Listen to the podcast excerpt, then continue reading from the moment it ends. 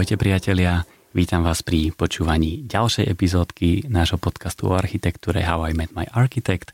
Ako vždy sedíme v Rádiu Express. Ak si pamätáte epizódy 23 a 24, tak to boli také epizódy, kde sme sa viacej rozprávali o zahraničí, trošku sme cestovali do Dánska s Michalou Lietavovou, potom sme cestovali do Švédska s Gregorom Vargom a dnes budeme cestovať do Glasgowa a zároveň teda do Škótska a budeme cestovať s Rebekou Paulíny Hodálovou. Ahoj Rebeka. Ahojte, ďakujem veľmi pekne za pozvanie. No a Rebeka je teda mladá architektka, ktorá študovala v Glasgowe, práve preto som si ju zavolal.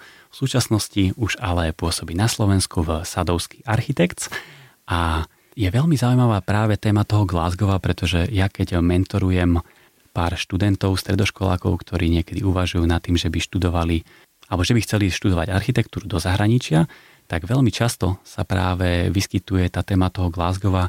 Je to možno aj preto, že sa tam študuje zadarmo, alebo dneska už sa za to platí. Toto všetko si s Rebekou povieme a poďme rovno týmto začať, keďže Rebeka tam študovala, tak aké to bolo, toto štúdium. Za mňa je Glasgow jedno perfektné mesto na vysokú školu alebo na život mladého človeka vo všeobecnosti. Je to mesto plné mladých ľudí, je tam viacero univerzít a tým pádom aj veľká pravdepodobnosť toho, že tam spoznáte množstvo zaujímavých ľudí nielen z vašeho oboru.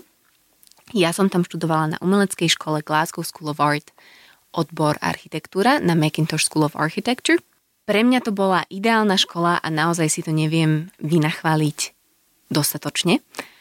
Je to škola, ktorá nie donúti, ale dovolí všetkým svojim študentom študovať priamo z nej. Človek tam dostane svoj vlastný stôl a celý čas vlastne pôsobí v tom svojom štúdiu je veľmi silno založená na tom, že študenti si navzájom pomáhajú, pomáhajú študenti zo starších ročníkov mladším a nikdy sa ti nestáva také, že si sám doma a nevieš čo ďalej, lebo niečo takéto si nikdy predtým nerobil.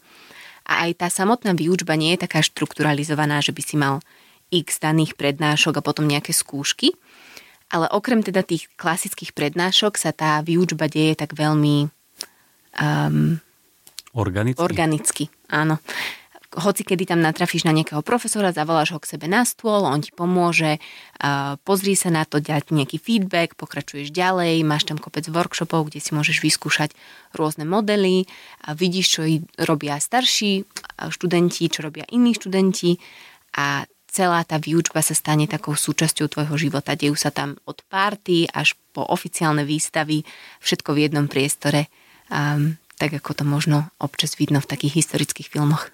No ale to znamená, že si tam takmer 24 hodín v kuse tam môžeš byť. To vie byť aj trošku nezdravé. A vieš čo, kedy si to tak bolo a potom začali zatvárať. Na víkend. A zatvárajú na víkend iba po večeroch. Môžeš tam byť aj v sobotu aj v nedelu od 8. do 5. myslím to bolo ešte počas mojich študentských čias. A počas pracovného týždňa otvárajú myslím od 7. a zatvárajú asi o 11. večer. No a prečo si sa teda rozhodla ísť študovať práve do Glasgowa? Že bolo to naozaj preto, ako som sa ja stretol v tých mentoringových programoch, keď tí mladí študáci si našli pár možností v Európe, kde bolo štúdium jednak zadarmo a jednak tam bolo bakalárske štúdium v angličtine. Aj toto bol často problém, čiže ako si to mala ty? Áno, toto sú dva asi primárne dôvody. Um, podľa mňa do dnešného dňa sa architektúru bakalára po anglicky nedá študovať na veľmi veľa miestach v Európe. S takými inými odbormi je to asi lepšie ako právo alebo medzinárodné vzťahy a tak ďalej. Architektúra je v tomto celkom špecifická. Počas toho, ako bola Británia ešte v Európskej únie, za tých dobrých starých čias, bolo štúdium pre európskych študentov zadarmo pomocou tzv. SAS, na ktorého sa dalo prihlásiť. To bolo Student Award Agency Scotland, um, ktoré vlastne preplácalo um, študijné náklady európskym študentom a pokiaľ nepotrebovali, myslím, že opakovať ročníky, boli tam takéto rôzne podmienky. Dneska to už tak nie je a všetci študenti z Európskej únie platia um, medzinárodné uh, školné, teda international fees, ktoré je veľmi vysoké, pretože aj počas rokov, kedy uh, tento SAS operoval a fungoval, tak to školné nebolo až také vysoké. Bolo približne 2500 libier ročne, čo pri najhoršom by sa ešte dalo nejako zvládnuť. Teraz je to už ale um, vyše 18,5 tisíca. Ročne. Takže, ročne, no. Takže stúplo to teda exponenciálne a neviem, že či uh, to bude znamenať, že tam študenti z Európy prestanú chodiť. Ja si myslím, že to povedie k veľmi výraznému poklesu a tým pádom budú musieť tieto školy prísť na nejaký iný systém um, fundingu, alebo tam možno budú existovať nejaké konkrétne štipendia za prospech, alebo tak ako v Amerike za šport, alebo niečo iné. A bolo tam viacej Slovákov vtedy s tebou, keď si tam ty študovala? Nikto. Bol tam jeden Čech, ale inak žiadnu inú Slovenku som tam nestretla ani na inom odbore. Mm-hmm. Na mojej konkrétnej škole. V Glasgow je ešte University of Glasgow, čo nie je umelecká škola um, a tam, bolo, tam bola aj Czech and Slovak Society a bolo tam viacero slovenských študentov. No a študenti teda často riešia, že či je tá škola viacej technická alebo viacej umelecká. Trošičku si to teraz tak načala, ale keby si to mala takto zhodnotiť už teraz tým odstupom a vyštudovaním, tak ako by si na toto reagovala? Podľa mňa sa to nedá úplne takto konkrétne povedať. Nie je to tak ako na Slovensku, že človek je buď na VŠVU alebo na STU, čo má takéto jasné alebo jasnejšie eh, rozdelenie. Moja škola bola eh, založená na takých praktických systémoch. Primárna časť tvojej známky, vyše 80%, bolo z tvojich projektov, v ktorých si musel uplatňovať aj technické predmety. Čiže keď si mal nejakú statiku, environmentálne vedy, akustiku, detailovanie a tak ďalej, tak si nemal všeobecné skúšky o tom, že ako to funguje, ale porozumenie zo všetkého si musel aplikovať a ukázať to v svojich vlastných dizajnoch. Čiže neviem, že či by sa to dalo povedať, že bola veľmi technická alebo práve, že málo technická. Podľa mňa vyžadovala všetko tvoje znalosť aplikovať. A napríklad si aj pracovala popri škole, dalo sa to vtedy stíhať? To je asi jediné negatívum týchto škôl v Británii, je, že sú veľmi časovo náročné. A tá prax nie je odporúčaná aj profesormi počas školy. Pokiaľ človek potrebuje nejaké finančné zabezpečenie, tak je tam množstvo rôznych štipendií, ktoré vie mať, alebo potom zo pár, ale naozaj veľmi málo mojich spolužiakov robilo um, v nejakých gastroprevádzkach alebo niečo také, ale naozaj málo hodín týždenne. Tie školy sú založené na tom, že od teba vyžadujú tých 100% tvojho času a aj si nárokujú na to, že sa dejú veci hoci ktorý deň pracovných týždní a ty sa na to nevieš pripraviť. Presne v mhm. tomto je možno tá organickosť tej výučby negatívum pre ľudí, ktorí by chceli každý štvrtok robiť v nejakom ateliéri, tak to nie úplne na mojej škole bolo možné. Mm-hmm. A čo sa týka tej praxe, tak v Británii architektonické školy fungujú na podobnom systéme a to je, že medzi bakalárom a magistrom máš povinný rok praxe, 12 mesiacov, musíš ísť niekde pracovať.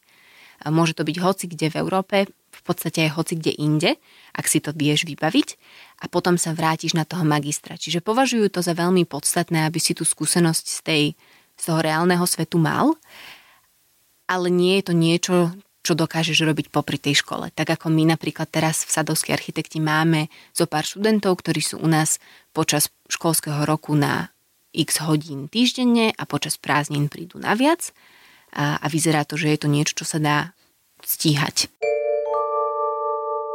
Poďme sa trošku porozprávať o tvojej diplomovej práci na tejto škole, pretože vieme, alebo ja už teda viem, že tá diplomovka, ktorú si tam robila, súvisela aj s mest, mestom Glasgow, čiže kľudne sa do toho pusť, čo si v rámci tejto diplomovej práce riešila a veľmi plynulo sa presunieme aj k mestu.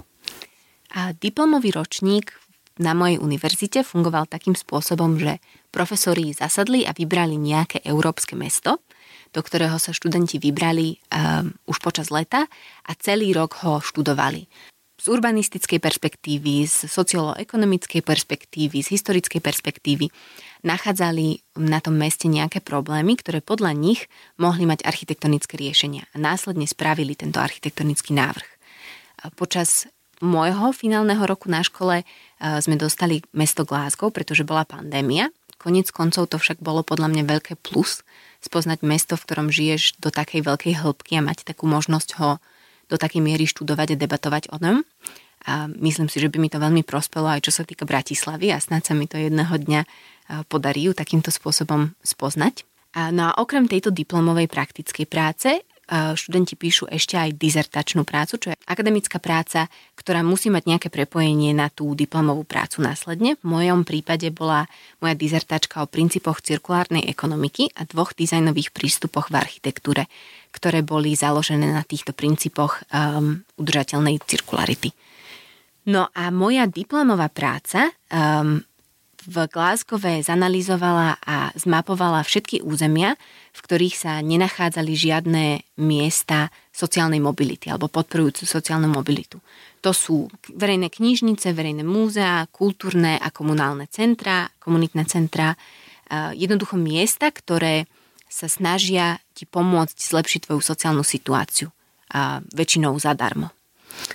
Pre tých, ktorí nevedia, Glasgow je veľmi silno postindustriálne mesto, ktoré malo veľkú históriu výroby lodí, aj transoceánskych, sú tam obrovské fabriky, alebo boli tam obrovské fabriky, má silnú koloniálnu minulosť a počas 19. storočia tam žilo vyše milión obyvateľov.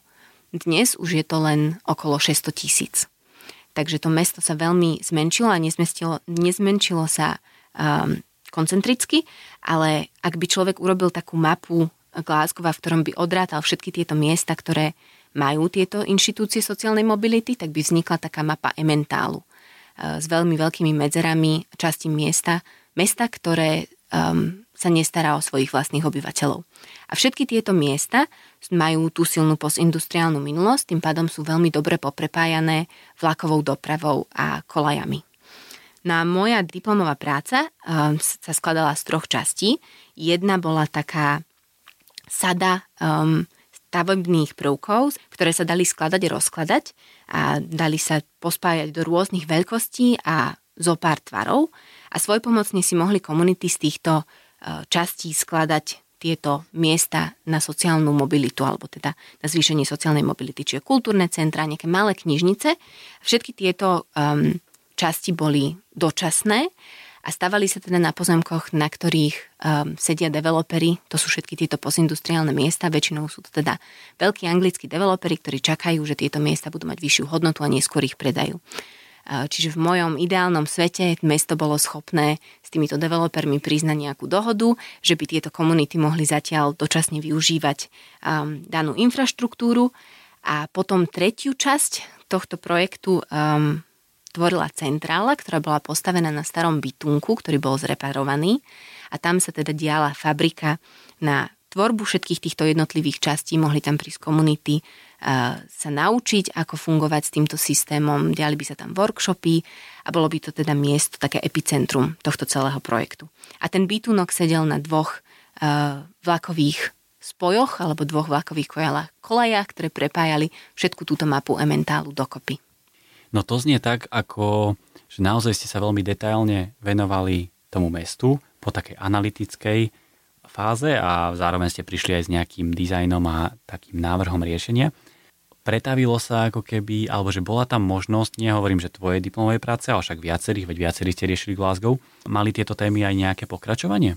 Myslím, že bola tam taká možnosť. Veľa ľudí spravilo súčasť svojej diplomovej práce s nejakou aktívnou angažovanosťou verejnosti.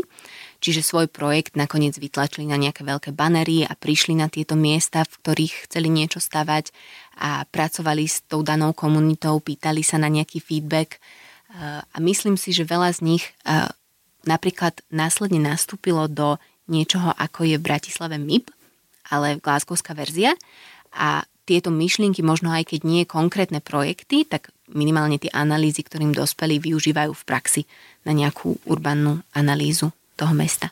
No a ty si teda v Glasgowe strávila celé štúdium, mm-hmm. takže si nas, veľmi dobre nasala aj architektúru súčasnú a modernú. V Glasgowe hovorila si, že má teda industriálny charakter a industriálnu históriu. Tak uh, máš nejaké odporúčania? Pre, pre študákov alebo pre cestovateľov, že čo navštíviť, čo vidieť? No Glasgow je ešte stále taká, taká húsenica, ktorej sa nestala motýlom a veľa projektov je podľa mňa ešte v takom jemnom rozkvete, že ešte sa tam nedijú možno také super zaujímavé veci takéhoto charakteru. Ale a už je tam niekoľko veľmi zaujímavých e, rekonštrukcií a renovácií. Napríklad jeden z pôvodných známych glasgowských architektov Charles Rennie McIntosh, po ktorom je pomenovaná moja škola. On tam teda síce aj študoval a potom tú samotnú školu postavil. To by som určite hocikomu odporúčala si ísť pozrieť. Na nešťastie nám vyhorela, takže nie je úplne k sliadnutiu. A oproti nej postavil Stephen Hall našu druhú budovu, ktorá má veľmi zaujímavú diskusiu s tou pôvodnou. Či už sa to týka nejakej formy, um, ako pracuje so svetlom, ako pracuje s akustikou, s farbami. Takže tieto dve budovy v nejakom spojení je podľa mňa veľmi zaujímavé si ísť pozrieť.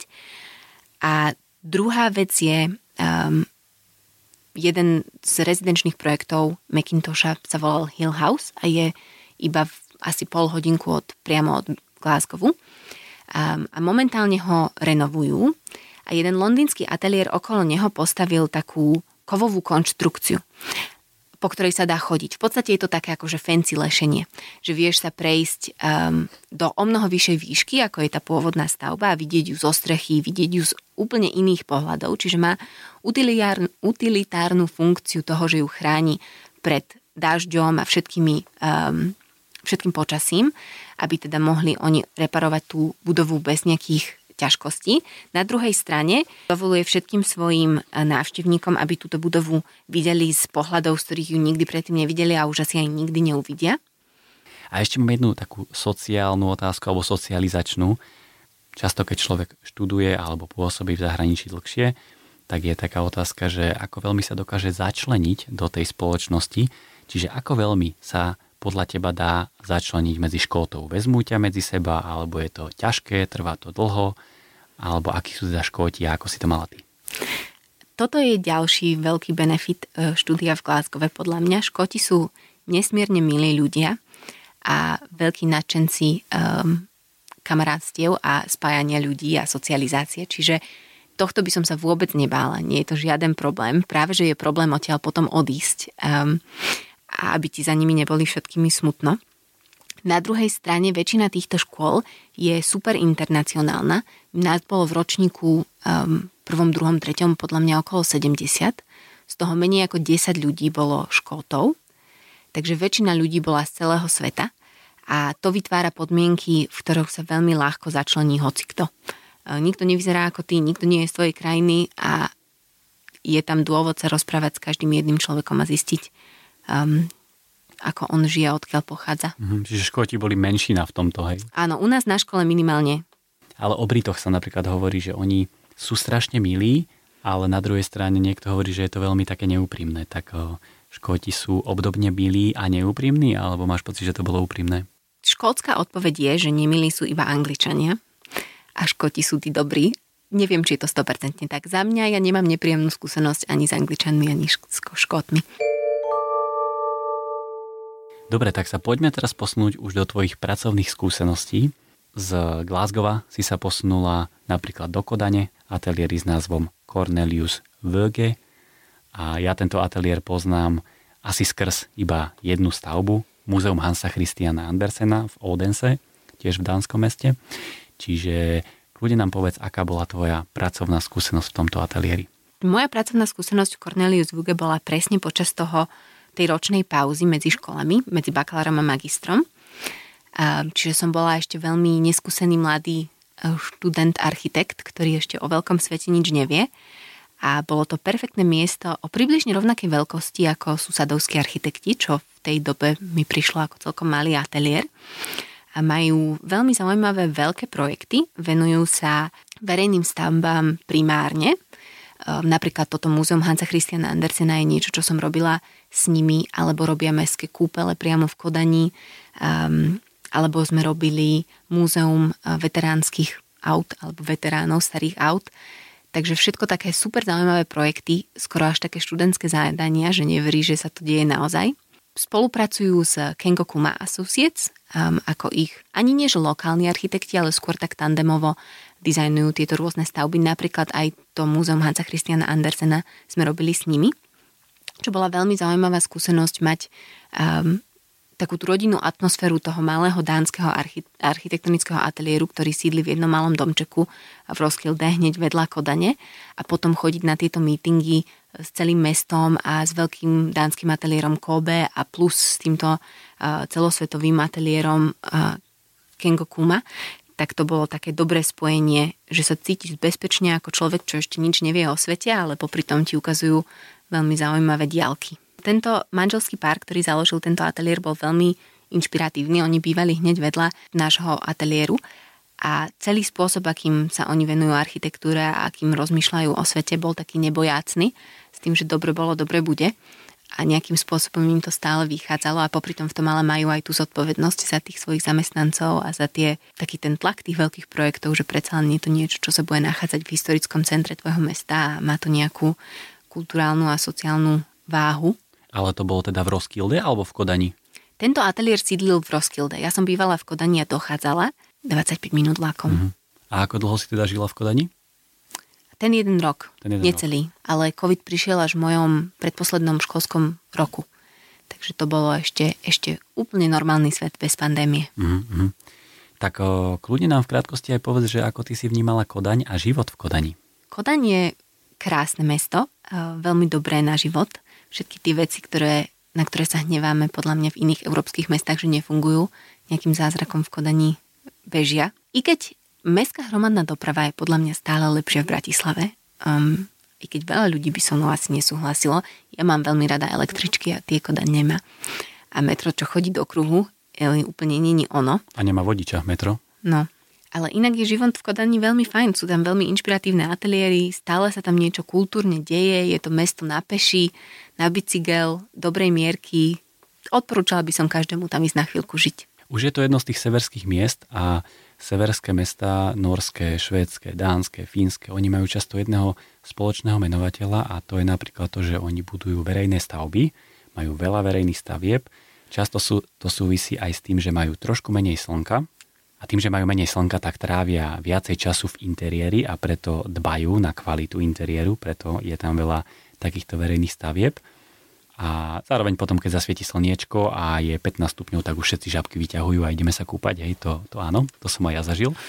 Ale aj, aj títo to takto, také tak intenzívne využívanie práve tých verejných stavieb, tak ako my si to predstavujeme práve v, na, v architektonickom návrhu? Áno, to je podľa mňa veľká pravda a ešte je super zaujímavé na tom to, že Kodaň a Glasgow majú veľmi podobné počasie, prší tam približne rovnaký počet dní do roka, tak čo sa týka architektúry alebo využívania priestoru v meste a vo verejných stavbách je veľmi rozdielna. Glasgow nemá taký veľký počet uh, miest, kde by človek napríklad mohol ísť tráviť čas bez toho, aby musel čokoľvek si kúpiť alebo zaplatiť. A to je v Kodaní super.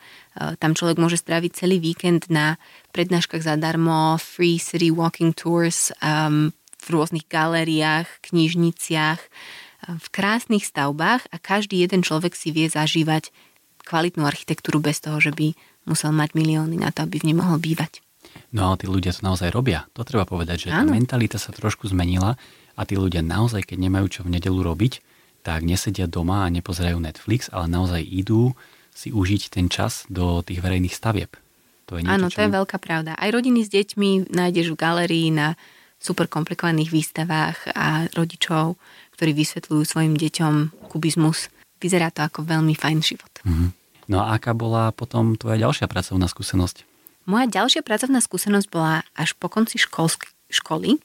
Um, som nastúpila do Shepard Robson a toto už bola pracovná skúsenosť ovplyvnená pandémiou. Uh, keď som končila školu, ani naše promócie sa nediali naživo, prišlo mi obálka poštou a my sme si sami usporiadali potom taký menší covidové stretnutie uh, vonku. Ale teda aj túto prácu som začala uh, dištančne. Pracovala som predtým v Londýne. Shepard Robson je taká celonárodná firma, ktorá má pobočku v Manchestri, v Glasgow a v Londýne. V Londýne asi je najúspešnejšia a najväčšia. Um, a ja som teda pracovala z Glasgowu um, ako súčasť toho glasgowského týmu, ale externe pre Londýn na všetkých svojich projektoch. Mm-hmm. Takže to bola veľmi taká do nejakej miery až virtuálna skúsenosť. Robila som budovy v mestách, ktorých som nikdy nebola a robila som obrovskú mierku a veľmi veľký počet súťaží. Častokrát to boli urbánne návrhy, um, robila som v Cambridge nejaké vedecké centrá, laboratória, um, múzea, obrovské rezidenčné komplexy, študentské ubytovanie v Londýne. Ja keď som si pozeral trošku v rámci prípravy na teba, tento ateliér Shepard Robson, tak som našiel to, že oni boli jednak lokal architekt pre top svetový ateliér Herzog de Meuron a robili s nimi práve na Tate Modern, mm-hmm. to je veľmi významná stavba, alebo s Robertom Venturim robili na prístavbe Národnej galérie v Londýne, takže naozaj obrovský ateliér s veľkou históriou. Tak eh, aké to bolo ale pracovať v ateliéri, ktorý existuje viac ako 100 rokov? A bolo to veľmi inšpiratívne v tom, že človek zistí, že a môže sa stať súčasťou niečoho, a preniesť svoju víziu a spojiť ju s niekým iným a dosahovať väčšie veci. Um, v týchto britských niekoľko generačných ateliéroch je veľmi bežné, že človek postupuje kariérne v rámci jedného dlhodobo, stáva sa projektovým manažerom a následne sa stáva um, partnerom, odkupuje si súčasť tej firmy. Aj Shepard Robson mal niekoľko partnerov, ktorí do nejakej miery pôsobia celkom um, samostatne a riadia si svoje vlastné projekty, každý sa špecializuje na niečo iné a je im dovolované prinášať nejaký svoj jazyk v tej architektúre aj do tohto ateliéru, ktorý sa stále snaží mať nejakú koherentnú myšlienku, tak to bolo veľmi zaujímavé sa stať súčasťou takého kolosu, ktoré, ktorý ale stále veľmi dobre funguje v tej individuálnej stránke, že človek sa tam necíti stratený ako jeden z 300 architektov, ktorý iba kliká pol podlažia parkoviska, ale cíti sa tam súčasťou nejakého menšieho týmu, v ktorom má teda tú jasnú štruktúru, venuje sa nejakým konkrétnym stavbám a má pocit, že aj on robí nejakú zmenu, že to nie je iba o tom klikaní. A myslím, že si na to dávali celkom aj pozor. E, niekoľkokrát ma poslali na business trip do Londýna pozrieť si tie jednotlivé projekty, na ktorých sme robili, alebo aj keď sme vyhrali nejakú prominentnú súťaž, tak usporiadali večeru a všetci sme sa z rôznych miest stretli um, a oslavili to spolu, že človek mal pocit, že na ňom naozaj záleží. A akurát, čo v týchto ateliéroch je také celkom bežné, je, že to tempo je trošku dlhodobo neúnosné, aspoň teda podľa mojej uh, skúsenosti a to bol jeden z dôvodov, prečo som potom začala rozmýšľať nad zmenou práce, pretože napriek tomu, že človek um, je tam niečoho súčasťou a nie je jeden z milióna, tak sa častokrát stane, že sa dostane do nejakej škatulky toho, že v tom si veľmi dobrý. A to sa mne stalo, um, čo sa týka súťaží. A dostala som sa do jedného súťažného týmu a potom som už robila len súťaž za súťažou. A ako vieme, všetci architekti, súťaže sú asi že najčasovo um, ohraničený spôsob práce a väčšinou vyžaduje veľa nadčasov a vyžaduje rýchlu a stresujúcejšiu prácu. Tak som chcela zažiť aj niečo, kde sa dejú nejaké projekty priamo na stavbe, človek má viac čas sa zamyslieť nad tým, ako by to chcel urobiť, nad detailami a nielen nejakým veľkým konceptom. A nemôžeš sa potom ozvať, že ti to trošku nevyhovuje, lebo v menších ateliéroch sa to veľmi ľahko dá, ale v takýchto obrovských korporátoch je to možno trošku ťažšie, už ako keby zdvihnúť ruku a povedať, že hej, už nechcem robiť súťaž. A vieš čo, dá sa to, aj som to párkrát povedala. Na druhej strane bolo mi ponúknuté sa potom presťahovať do Londýna. Mali taký pocit, že ak nechcem robiť tento súťažný typ práce, tak je potrebné, aby som sa nachádzala tam, kde tie ostatné projekty budú. A to bol veľmi akože férový komentár, ktorý sa možno dal vyriešiť, takže by som sa presťahovala a robila na veciach, ktoré by boli priamo tam, kde som. Glasgow momentálne ten môj tým nemal žiaden taký projekt, na ktorý by som sa mohla pretransformovať. No a to, čo si teraz trošku načala, to, že ten ateliér má takú obrovskú tradíciu, u nás je to myšľanie práve opačné, že my nemáme asi ani jeden taký ateliér, ktorý by nás prežil, ale u nás je skôr tá mentalita taká, že možno každý trošku sníva, že jedného dňa by mal nejaký vlastný ateliér. V zahraničí to teda takto nefunguje, tak o, vedela by si to nejako porovnať, alebo že prečo možno u nás je taká mentalita a je to taká veľká téma a veľmi veľa som o tom rozmýšľala, lebo toto nebolo niečo, čo som si myslela, že bude nejaká veľk, veľký rozdiel alebo nejaká veľká zmena na Slovensku. Ale máš pravdu, v zahraničí je to takéto tradičné a my nepoznám nikoho, kto by konkrétne sníval o tom, že si chce jedného dňa založiť vlastný ateliér. Myslím si, že sa ľudia toho o mnoho viac boja a nechce sa im púšťať sa do všetkých tých práci, ktoré sú s tým spojení a nie sú priam architektonické, že nikto nechce byť svoj vlastný ekonóm, nikto nechce riešiť zháňanie klientov, nikto nechce riešiť príjmanie a posielanie preč nových ľudí a všetku túto administratívu ohľadom toho, že to im príde ako niečo, čo ich neláka, že nikto nechce byť ten office manager. Na Slovensku má každý tento americký sen vlastniť niečo, teda aspoň z mojej skúsenosti je to niečo, čo je tu veľkou témou pre veľa ľudí, že by chceli robiť také niečo svoje. Neviem asi ešte konkrétne, že čím to presne je. že či sa necítia vypočutí v tých ateliéroch, kde pracujú, alebo že či majú pocit, že majú nejaké iné nápady, ktoré možno sa nedajú stotožniť s tou nejakou značkou, pod ktorou robia, alebo v čom to celé je, ale cítim aj ja veľmi silno to, že ľudia tu majú takú potrebu tvoriť vlastné veci a nie pod niekoho iným menom. A na druhej strane zase asi sa to nedá až tak veľmi povedať, pretože na Slovensku až tak veľa tých starých ateliérov nie je a ešte ani nemáme takú dlhú dobu, že by mohlo nebyť. No a teraz veľmi škaredá otázka. Mladá architektka, plná ideálov, ešte nemá rodinu ani deti. Chce mať Re- Rebeka vlastný ateliér? A vieš čo, zatiaľ som asi v takom tom britskom systéme. A nie je to môj sen. Asi sa vidím s nejakou väčšou slobodou a je pravda, že ten systém, v akom fungujeme na Slovensku, dáva tú slobodu väčšiu. A tie pravidla nie sú tak reštriktivizované, ako sú v Británii, typu koľko dní dovolenky, koľko, koľko musíš byť v práci, koľko musíš robiť v rôznych programoch. Ehm, na Slovensku je tá sloboda väčšia a začína ma jemne opíjať, ale ešte som sa nedostala do štádia, že by som chcela mať svoj vlastný ateliér. Ani do budúcna si takýmto spôsobom nesnívam. No dobre, tak sa poďme teraz presnúť ďalej na Slovensko, pretože z tohto zahraničia si sa vrátila na Slovensko a ako som hovoril na začiatku, tak dnes pracuješ, už teda rok pracuješ v Sadovský architekt, aj preto som si ťa zavolal až po roku, aby si trošičku nasala toto naše prostredie, o ktorom sa teraz môžeme trošku porozprávať.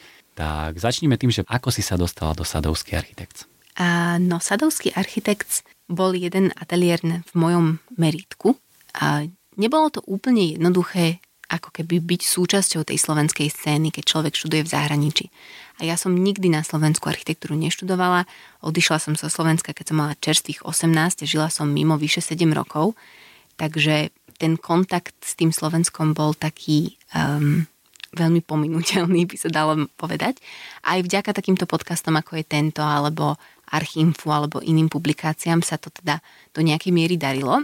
A Sadovský architekti bol jeden ateliér, ktorý bol v mojom meritku aj teda vďaka týmto platformám a Instagramu. Um, ja som chcela menší ateliér, čo úprimne väčšina slovenských ateliérov splňa toto kritérium. A chcela som ateliér, ktorý veľa vecí uh, dokončuje a je teda súčasťou tých svojich stavieb až do neskorších štádí, čo sadovskí architekti sú. Veľmi som chcela skúsenosť, v ktorej som mohla chodiť na stavbu, doťahovať tie projekty do tých neskor, neskorších štádí v takom levele diz, dizajnu a v takom levele detailu, akým sa venujú aj oni. Hlásila som sa do viacerých slovenských ateliérov, nebudem klamať. Um, s viacerými som mala pohovor a Oliver ma veľmi zaujal v tom našom rozhovore a mala som taký pocit, že to by bolo miesto, v ktorom by som chcela vyskúšať chvíľku fungovať. A splnilo to tvoje také prvotné očakávania? Bolo to veľké rodeo. Je to veľký šok prísť na Slovensko. Je to veľký šok prísť do krajiny, v ktorej máš, máš pocit, že ju poznáš, ale v podstate zistíš, že si tu nikdy ako dospelý človek nežil. Uh, tak to samo o sebe. Potom sa snažíš fungovať v disciplíne, o ktorej si nikdy po slovensky ani nerozmýšľal. To je taký zaujímavý koncept. Um, trošku znieš ako hotentot prvých x týždňov, keď sa snažíš rozprávať o architektúre aj tá slovenská prostorekosť, um, fenomén ženy na stavbe, ktorý si predtým nikdy nezažil, uh, spojený s tou slovenskou prostorekosťou a veľmi dobrý kolektív a to všetko dokopy mi ponúklo veľmi rodeovú skúsenosť. Ale je veľmi dôležité, kde začneš túto svoju kariéru a Sadovský architekt je podľa mňa skvelé miesto, pretože je to naozaj relatívne veľký kolektív, je tam kopec mladých ľudí alebo sami mladí ľudia, ktorí ako jeden z mála ateliérov má veľmi široký záber od interiérov až po veľké bytové komplexy. Takže myslím si, že ako štart je to, je to veľmi dobrý štart, kde môžeš zistiť, ako veci fungujú a, a tak. A začleniť sa, pokúsiť sa začleniť. Áno, áno, musím veľmi súhlasiť. Je to veľmi dobré miesto pre mladých ľudí, ale samozrejme aj pre um, už skúsenejších architektov je to miesto, v ktorom ti celý ten kolektív ponúka veľké množstvo podpory. Um, je tam kopec projektov, na ktorých sa vieš vyskúšať niečo, čo si nikdy nerobil v rôznych mierkach.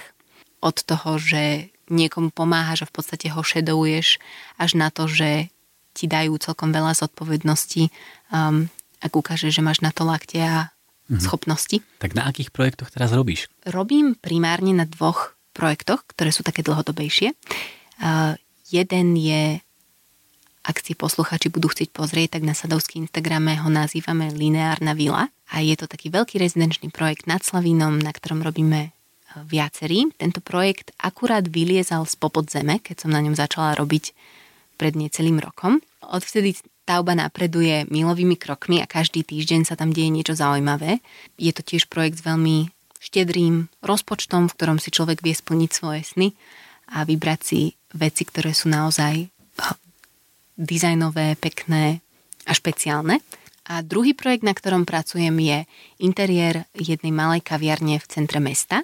To je projekt, na ktorom si môžem na svojej koži vyskúšať veľmi veľa vecí sama vedie ma v tom jeden kolega, ktorý na tom so mnou spolupracuje a dáva mi v tom veľmi dobré množstvo mentoringu a podpory, ale aj sebestačnosti a slobody. Sú to veľmi rozdielne projekty. Jeden, teda taká vierenie je pre neziskovú organizáciu, čiže tam je budget typu čím nižší, tým lepší.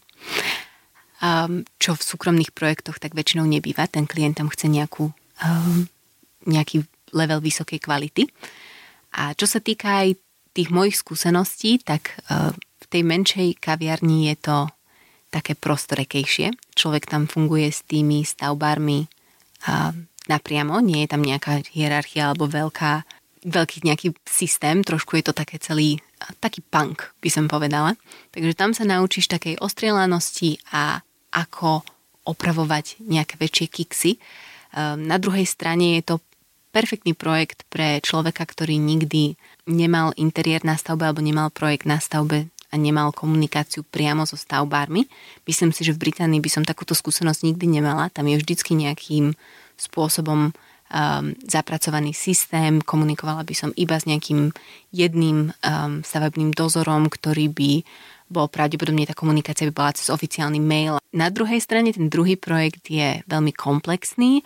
Tie kontrolné dni za jedným stolom nás tam sedí 10, dajme tomu. Každý kontroluje jeden druhého.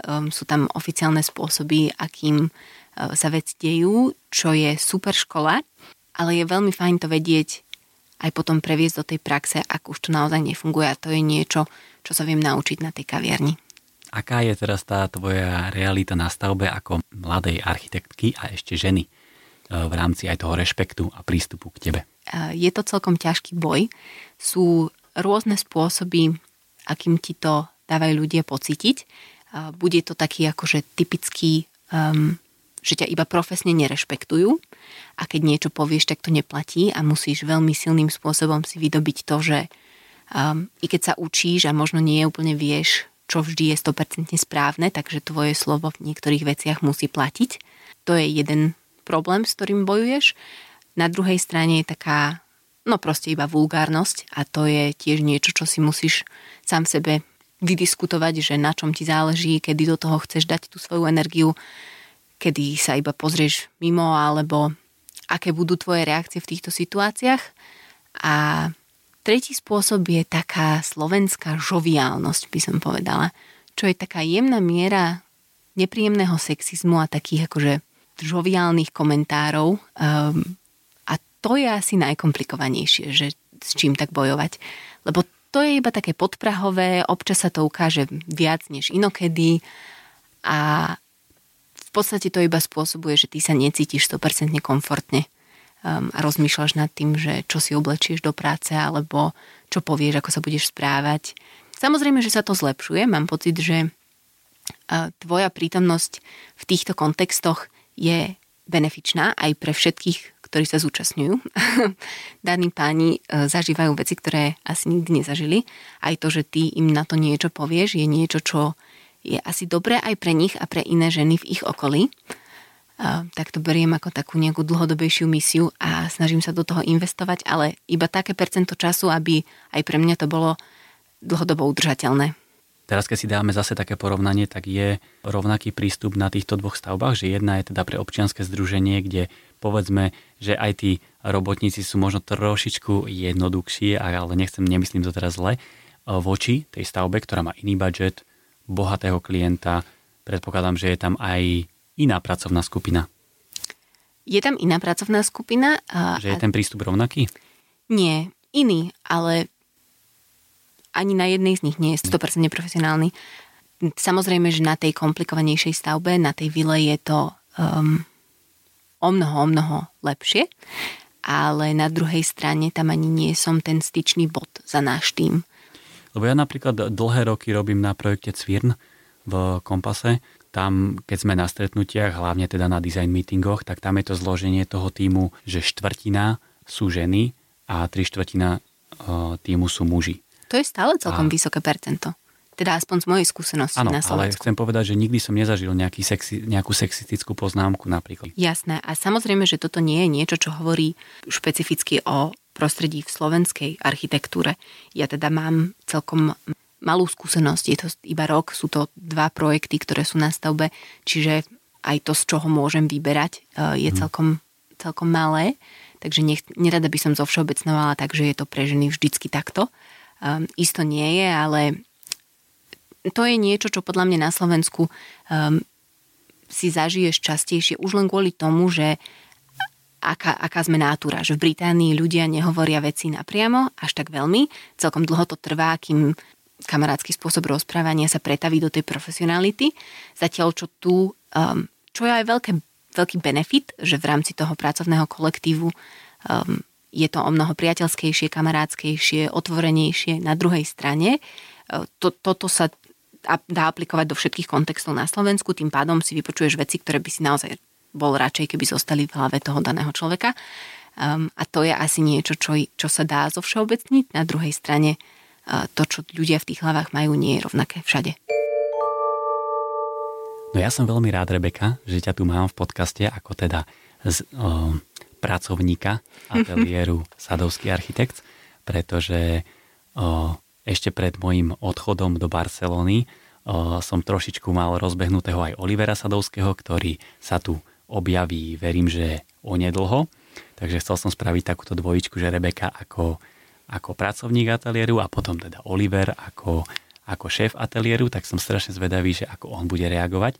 Čiže opýtam sa teba, že ako ty vnímaš napríklad hierarchiu vo vašom ateliéri, poviem, že z dola, lebo ste naozaj mladý kolektív. Hej? Čiže ak, ako to vnímaš ty? Tak toto je asi taká otázka, ktorá prepája rôzne body, o ktorých sme sa už dneska bavili. V porovnaní s tou Britániou je to teda, človek by až mohol povedať, že to nemá nejakú jasnú hierarchiu, vzhľadom k tomu, že tam nikto nemá konkrétne pracovné tituly alebo nesedí za inými stolmi, um, nechodí inak oblečený a ich práca úplne nepozostáva z rozdielných vecí ako tvoja.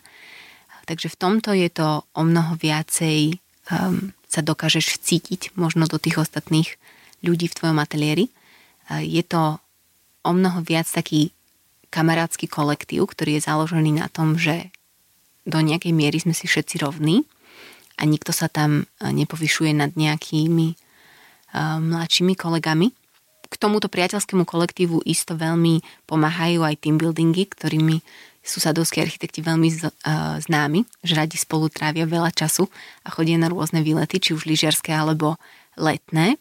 No a potom, čo sa týka nejakej konkrétnejšej hierarchie, tak tam máme zo pár takých kolegov, ktorí sú tam už dlhšie a tých by som možno nazvala takými kreatívnymi um, creative directors, nejakými kreatívnymi šéfmi, že oni majú pod palcom viacero projektov naraz a majú pod palcom takú tú hlavnú ideu toho, aby sa tam nič nestalo, s čím možno ateliér nesúhlasí, alebo čo nie je úplne naša najlepšia práca. A oni majú aj takú rolu možno toho mentoringu tých mladších kolegov, um, ktorí potom už robia maximálne na jednom, dvoch projektov, tak ako ja a potom ešte k tomu um, máme teda súťaže, na ktorých robíme všetci, alebo teda snažíme sa tú, túto pracovnú nálož tak rozkladať medzi sebou. No a okrem toho, uh, tam už potom máme iba Olivera, ktorý na nás dohliada všetkých a mám pocit, že tá hierarchia nejakým zázrakom funguje, uh, teda mne to príde také veľmi zázračné, vzhľadom k tomu, že v Británii na to potrebujú tak veľa titulov a tak veľa rôznych systémov, zatiaľ čo tu na Slovensku veľmi veľa vecí funguje iba na dobré slovo a na tom, že ľuďom na tom záleží a asi tým ľuďom, ktorí v takomto kolektíve zostanú, na tom naozaj záleží, aby to fungovalo. A tým pádom to nejako dobre beží. No teraz si opísala vlastne kolegov, ktorí to vedú po tej kreatívnej stránke, ale máte tam, trošič, máte tam aj kolegov, ktorí to vedú po takej technickej stránke, pretože toto je možno, že také skratka, že HAP, hlavný architekt projektu, ale potom je aj HIP ako hlavný inžinier projektu. A, a nehovorím, že projektant, ale naozaj architekt, ktorý už má aj takú technickú znalosť a dokáže to tak fungovať v takej symbióze, že architektúra, kreatívna činnosť, ale aj v spojení s tým technickým. Mm, vieš čo, u nás sa to podľa mňa veľmi prelína, že v týchto menších projektoch je to väčšinou tá istá osoba, ktorá má tú skúsenosť väčšiu aj v tej kreatívnej, aj v tej technickej stránky. Na druhej strane um, aj v rámci tých mladších kolegov, aj v rámci tých starších kolegov máme také technickejšie typy, ale nepovedala by som, že sú to akože konkrétni ľudia, ktorí majú túto úlohu v rôznych projektoch. Teda aspoň z mojej skúsenosti za tento krátky čas to tak nie je. Že... Som zvedavý, čo na otázky obdobného typu bude hovoriť sam Oliver, ktorý celú túto, ja. túto loď vedie. ale odpovedala si veľmi pekne a diplomaticky, takže verím, že sa na teba nikto nebude hnevať v ateliéri. Dúfam, dúfam aj ja. Toto je celkom riskantné, že najskôr vidú tie moje odpovede a až potom tie jeho. Hej, hej, hej, no bolo to, bolo to úprimne poviem, že bolo to naplánované, že najprv mal prísť Oliver a až potom ty, ale teraz sa to otočilo, ale to vôbec nevadí, takže, takže verím, že keď sa vrátim z Barcelony, tak, tak tu bude aj Oliver. A my sa ale poďme presunúť teda k pravidelnej rubrike na záver. Prvá otázka z pravidelnej rubriky na záver. Aký je tvoj najobľúbenejší neúspech? Môj najobľúbenejší neúspech, um, jeden z, čo mi napadol po ceste električkou sem, bol, že keď som sa hlásila na vysoké školy, tak som sa hlásila aj do Londýna na UCL, uh, Bartlett School of Architecture, čo je taká tiež známa architektonická škola. A už som bola, um, teda prešla som tým prvým kolom, bola som pozvaná na pohovor a ja som na všetky svoje pohovory letela osobne, pretože som si tie školy chcela pozrieť a chcela som vidieť, že čo by to teda znamenalo tam študovať. A keď som priletela do Londýna, tak som celý ten čas sa mi to mesto nie až tak veľmi páčilo. Prvýkrát som tam bola alebo dvakrát som tam bola ako turista a tento tretíkrát som si už sa snažila nejako predstavovať, či by som tam vedela žiť. A bola som po ceste na pohovor v metre a nastúpilo tam asi milión ľudí, celé moje portfólio mi pokrčili a proste nebola to dobrá skúsenosť vôbec, tak som zastávku predtým, ako som mala už ísť na ten pohovor, mala som tam byť asi za 20 minút, tak som vystúpila a na ten pohovor som nikdy nešla. A v tom metre som sa rozhodla, že v Londýne žiť nechcem a že um, táto škola nie je pre mňa. A vzhľadom k tomu, čo som potom prežila v Glasgow, ako sa mi tam veľmi páčilo a ako by som nič na tom nemenila, mám taký pocit, že to bolo dobré rozhodnutie. Aká je tvoja najhoršia vlastnosť? Som veľmi netrpezlivý človek. Fakt? Ako sa to prejavuje?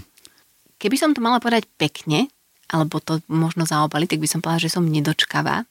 Na jednej strane sa viem na veci veľmi tešiť vďaka tomu, ale na druhej strane nemám trpezlivosť ani sama so sebou, keď mi niečo nejde, tak viem z toho byť veľmi rýchlo frustrovaná.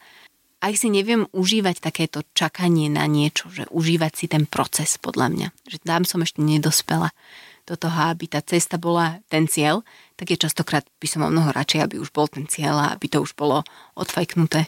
Ty kokšo, to si vôbec neviem predstaviť. Akože ty si také chodiace slniečko, podľa mňa vôbec nie som prvý, čo ti to hovorí. Nie, to teda 100% nie si. Vôbec si neviem predstaviť, ako toto vyzerá tá tvoja netrpezlivosť, lebo už celý ten tvoj prejav je taký, taký úplne taký kľudný a trpezlivý a v klídku a teraz mi povie, že som netrpezlivá. Som, veľmi, slubujem. Podľa mňa ty sa nevieš ani hnevať. Hnevať sa tiež už viem. To som sa tiež naučila na stavbe. Ja som není veľmi hnevlivý typ. Ja som taký človek, čo si um, také zranenia a urážky odniesie so sebou a potom si ich ešte v sebe nosí x dní. Ale um, stred so slovenskou realitou na stavbe ma naučil, že občas je o mnoho lepšie reagovať v ten moment, keď ťa to naserie, ukázať tým ľuďom, že ťa to naozaj hnevá, povedať im to ich jazykom a teba to už opustí a ďalší deň ťa to už vôbec netrápi. Je to lepšie pre tvoje zdravie, pre tvoju mentálnu pohodu a aj vlastne pre tú samotnú prácu, že oni to o mnoho lepšie pochopia, než keď im ty povie, že takto sa to už ďalej nedá a distingovane sa im o 3 dní snažíš vysvetliť, um, ako bol ich komentár nevhodný 2 dní dozadu. Takže už sa viem aj hnevať. Aká je tvoja najlepšia vlastnosť? Asi by som povedala, že som celkom vytrvalý človek. Vytrvalý, ale netrpezlivý. Vytrvalý, ale netrpezlivý, áno. Taký chodiaci oxymoron. Byt alebo dom? Byt. Myslím si, že tá lokácia je pre mňa asi najpodstatnejšie, čo sa týka bývania. Že byť blízko centra, byť blízko ostatným kamarátom, byť blízko diania a mať veci v svojej pešej dostupnosti, či už prácu, kultúru, všetko možné, každodenná doprava niekde ma veľmi ubíja. Takže bývať niekde v centre mesta, v niečom krásnom opravenom je asi ideál veľa architektov a aj môj. Uh-huh. A kde teraz bývaš? Teraz bývam v krásnej novej dobe 3. No ale to, je, to vôbec nie je zlé bývanie však. To je krásne bývanie. Tak e, ty ako teda obyvateľ novej doby nám vieš lepšie špecifikovať o, práve konštrukčný systém novej doby, pretože nové doby sú tri Áno. A vieme, že niektoré sú železobetonové a niektoré sú ocelové. Tak Rebeka, povedz nám, že ako to je? Ktorá je ktorá? Joj, toto si pamätám, že som ti už raz písala na Instagrame. Nová doba 1 a 2 sú tie, ktoré majú medzi sebou ihrisko jama a sú bližšie k Trnavskému mýtu. Sú ocelová konštrukcia. A nová doba 3, v ktorej bývam ja, je na druhej strane Bajkalskej, je, je ocelovo-betónový skelet.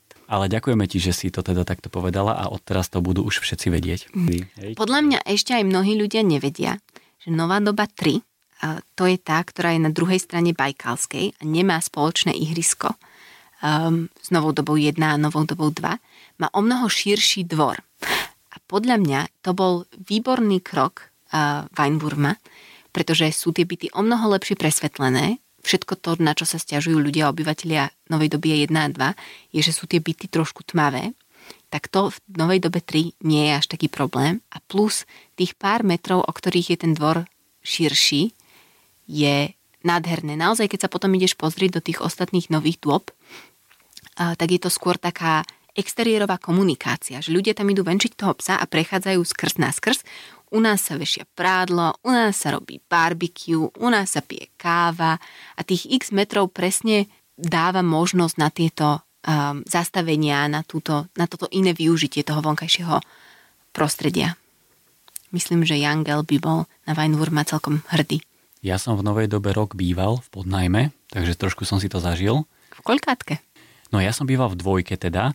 Pamätám si, bol to teda dvojizbáčik, a strašne sympatické mi bolo to, že ako robotnícke domy v tej dobe to malo oddelené vecko od kúpeľne, mm-hmm. bolo okno v kúpeľni a ešte bolo okno aj v precienke. Áno, my máme okno v každej izbe, aj v kúpeľni, aj v precienke, aj na vecku. Poďme do gastro okienka. Aké je tvoje najobľúbenejšie jedlo?